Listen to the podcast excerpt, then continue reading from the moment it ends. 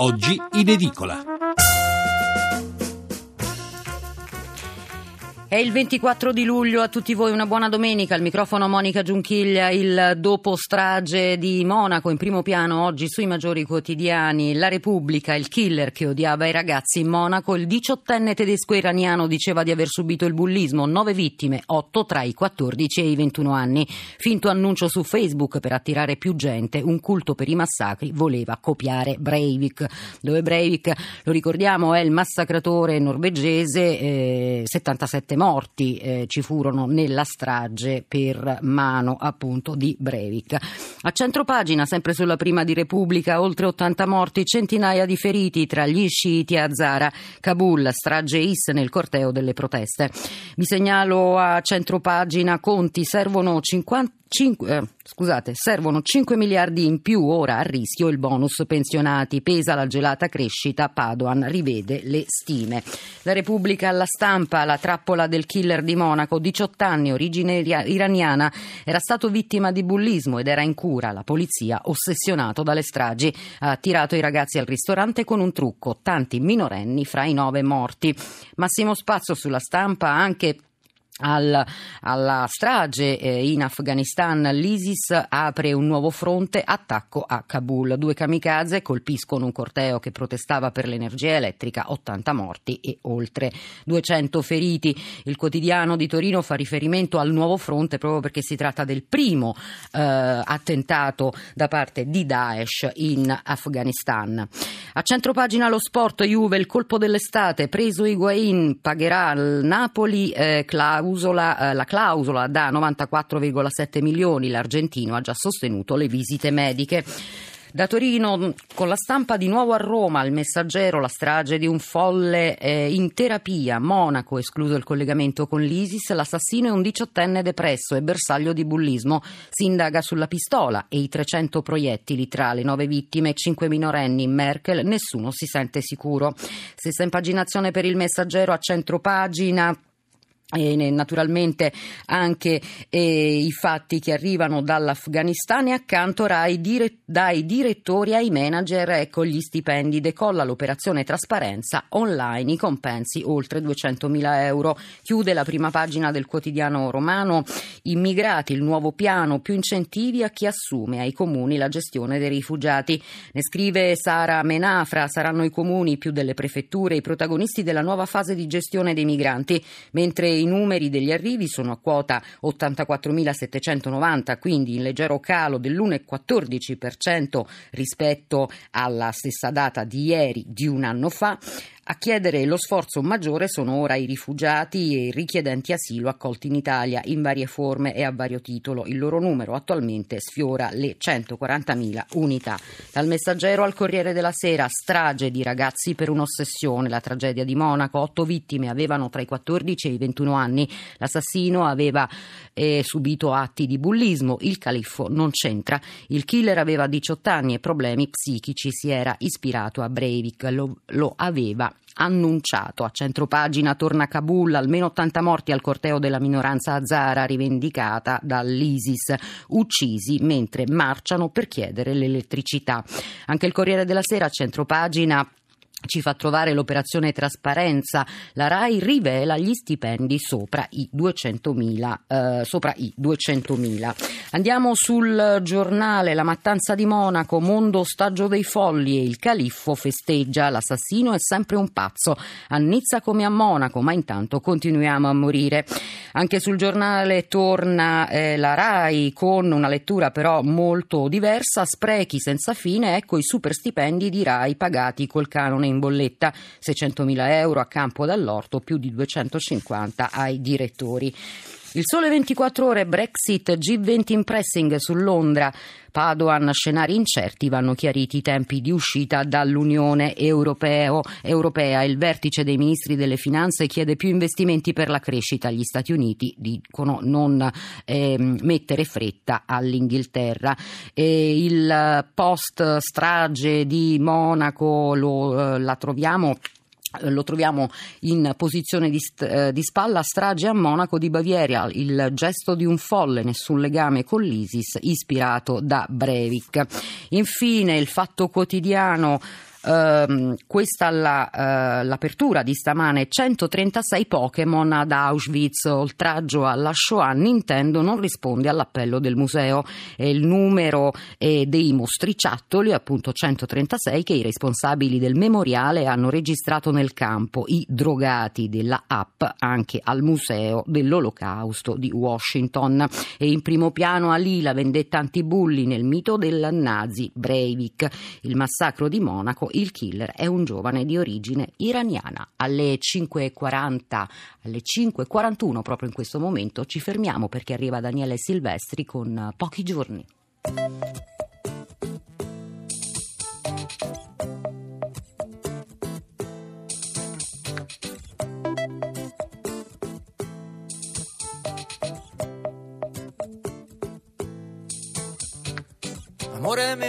So che sono solo pochi giorni, però mi manchi da morire. Non te lo dirò mai, ma fino a che non torni, io rischio di impazzire. Cassa.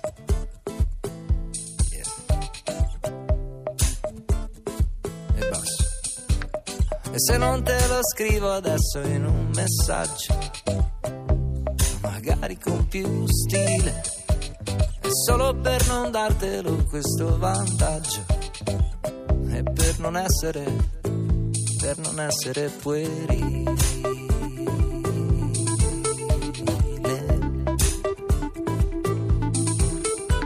Non so se ti sei accorta che iniziava maggio e intanto terminava aprile, terminava aprile, terminava aprile. Momenti delicati e di passaggio come questo che fra l'altro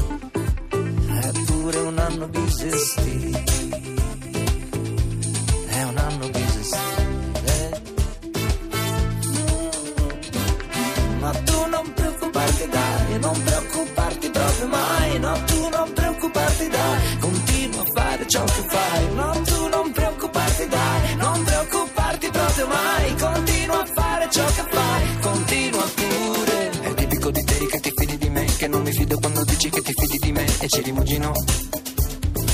È proprio tipico. È tipico di me che non mi fido di te, che invece dici che ti fidi di me e che vorresti ci fidassimo. Ma qui che casca l'asino. Però non E allora lo abbiamo sentito dai titoli, oggi tutti i quotidiani puntano sul fattore o se volete fenomeno, emulazione del diciottenne tedesco iraniano che ha compiuto la strage a Monaco. Ali, questo il suo nome, in realtà non era dell'ISIS e nemmeno era un nazista, piuttosto aveva il culto del massacro, come peraltro dicono i giornali altri che lo hanno preceduto mettendo a segno stragi in America, Utoya, in Norvegia. Pensiamo anche ad Andreas Lubitz il copilota del volo uh, German Wings che a marzo dell'anno scorso causò lo schianto dell'aereo ammazzando 150 persone. In particolare sul Corriere della Sera Guido Olimpio scrive come i terroristi hanno le loro date simbolo, come i terroristi hanno i loro idoli, come i terroristi registrano i video prima della missione, scrivono lunghi manifesti per spiegare i loro attacchi, come i terroristi utilizzano internet per documentarsi, per cercare disperatamente altri solitari, per trovare pretesti e motivi delle ferite che si portano nella mente e talvolta sulla pelle insomma turbe, malattie. Andiamo oltre. Molti di loro sono convinti, esattamente come un militante jihadista, di avere il diritto di far soffrire il prossimo. Non, consi- non considereranno mai il loro gesto criminale, ma piuttosto il simbolo di riscatto oppure una vendetta, dunque ammissibile. Molti sono in cerca di giustificazioni, scrive il professor Peter Langman, un nome non a caso, dice Olimpio. Il suo libro Perché i ragazzi uccidono era proprio nella casa del giovane responsabile dell'assalto di Monaco, un testo importante per chi vuole capire un mondo angosciante, percorso abbastanza comune tra gli stragisti e poco importa dove vivano. Andiamo ancora oltre. Agenti di influenza, dice Olimpio. Quasi degli ispiratori, con dediche appassionate su YouTube. Breivik, l'attentatore di Utoya, è diventato il riferimento con il suo gigantesco studio dove immagina la resistenza del Cavaliere dei Templari contro gli stranieri, un testo xenofobo poi diffuso via web, risultato di 15.000 ore di lavoro, al 70% passate davanti al computer, la sua vera trincea. Per la polizia tedesca, conclude Olimpio, il norvegese avrebbe affascinato l'assassino del centro commerciale bavarese. Anche mh, gli altri giornali, naturalmente, come vi dicevo, dicevo, si soffermano su questo aspetto con varie interviste, soprattutto a. Eh, esperti nel campo della psichiatria infantile. Sempre sul Corriere della Sera vi segnalo quella che Pietro Polli eh, Charmé, eh, Gustavo Pietro Polli Charmé ha rilasciato a Riccardo Bruno. Ve la segnalo, Charmé per anni ha lavorato in una comunità eh, terapeutica per giovani proprio psicoti, psicotici e da sempre è uno studioso appunto dei disagi giovanili e dice la prima cosa che vorrei sottolineare è che siamo di fronte ad un suicida che poi è anche un terrorista. Darsi la è l'obiettivo strategico di questo ragazzo, ma prima di tutto è un suicidio adolescenziale e poi continua, viene messa in atto una vendetta dei soprusi subiti, delle mortificazioni, dei mancati riconoscimenti veri o presunti, attraverso una forma di martirio, offrendosi come vittima sacrificale. Colpendo dunque non le persone odiate ma chiunque, eh, incalza Bruno e il professore risponde la scelta casuale delle vittime rientra in questo piano deviato iniziato una guerra contro una società, una cultura, per ristabilire il proprio onore o quello di un gruppo. Gli atti di bullismo possono spiegare una tale follia? Sicuramente in molti degli ultimi casi tragici c'è una matrice di questo tipo. A un certo punto l'umiliazione è talmente forte che l'unica risposta che si vede è un gesto violento. Ma un adolescente non dovrebbe aver voglia di vivere? A quell'età non si sa bene cosa voglia dire morire, semmai si sa cosa vuol dire uccidere il corpo. I ragazzi sopravvissuti confessano che pensavano di poter assistere ai propri funerali. Dunque un suicidio e la vendetta per sentirsi immortali mentali. Il fatto di togliersi la vita, dice ancora il professor Pietro Polli Charmé, li ehm, li rende radicalmente innocenti e si sentono gli ultimi dei giusti. E velocissimamente, oggi è domenica, la nostra edicola dura qualche minuto in meno, da Monaco andiamo in Afghanistan per soffermarci un attimo su questo primo violentissimo attentato dell'ISIS a Kabul, un doppio attacco avvenuto durante un corteo pacifico contro l'esclusione di alcune province dal progetto di una linea elettrica ad alta tensione che dovrebbe collegare il Turkmenistan, l'Uzbekistan e il Tagikistan con il Pakistan e appunto l'Afghanistan. Da Repubblica Alberto Stabile, un attentato di queste dimensioni in una situazione estremamente volatile come quella afghana dove i principali nemici della stabilità erano stati finora considerati gli studenti coranici integralisti noti come Taliban, può facilmente innescare una nuova guerra civile. Per questo i Taliban si sono affrettati a smentire ogni loro coinvolgimento, lasciando agli uomini del califfato la responsabilità della rivendicazione.